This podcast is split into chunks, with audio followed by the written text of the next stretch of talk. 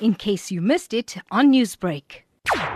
On Saturday morning this past weekend, uh, members from an integrated multidisciplinary team at the OR Tambo International Airport intercepted two passengers as they arrived from South America. After intercepting them, they searched their person as well as their luggage. We found on the female um, a little over 21 kilos of what we suspect to have been cocaine uh, that she was carrying in a check-in luggage, and the man was carrying just over four kilos of cocaine strapped around his body. Of course, both of them were, were processed and were charged and detained. But while this was happening, uh, detectives from our Directorate for Priority Crimes Investigation, also known as the Hawks, they intercepted a South African man who was leaving OR Tambo International Airport. He was due to depart from OR Tambo at, on the 11:30 flight to Hong Kong.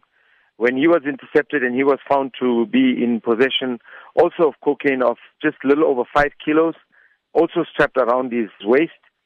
And of course, uh, in total, we we recovered over 30 kilograms of cocaine with a street value of about 30 million rands. We arrested these three suspects. They're currently in police custody, and we expect to bring them before a magistrate at Kempton Park Magistrates Court this morning on charges of, at the very least, dealing in cocaine. Now, Brigadier, you are talking about three individuals who were intercepted at the OR Tambo International Airport, leaving and entering South Africa.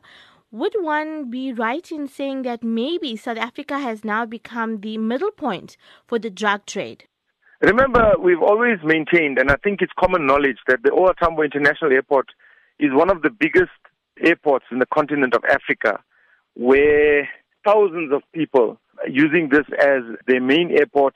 So, with that many people traveling through that airport, one, one can expect criminals to exploit opportunities that they think they can benefit from to engage in criminal activities.